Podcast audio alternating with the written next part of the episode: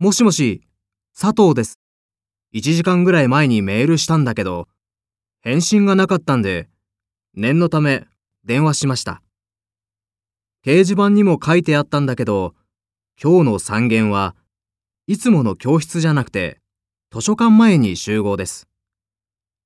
先生からみんなに伝えてほしいって言われたんで、連絡先を知ってたら中村さんにも伝えといてください。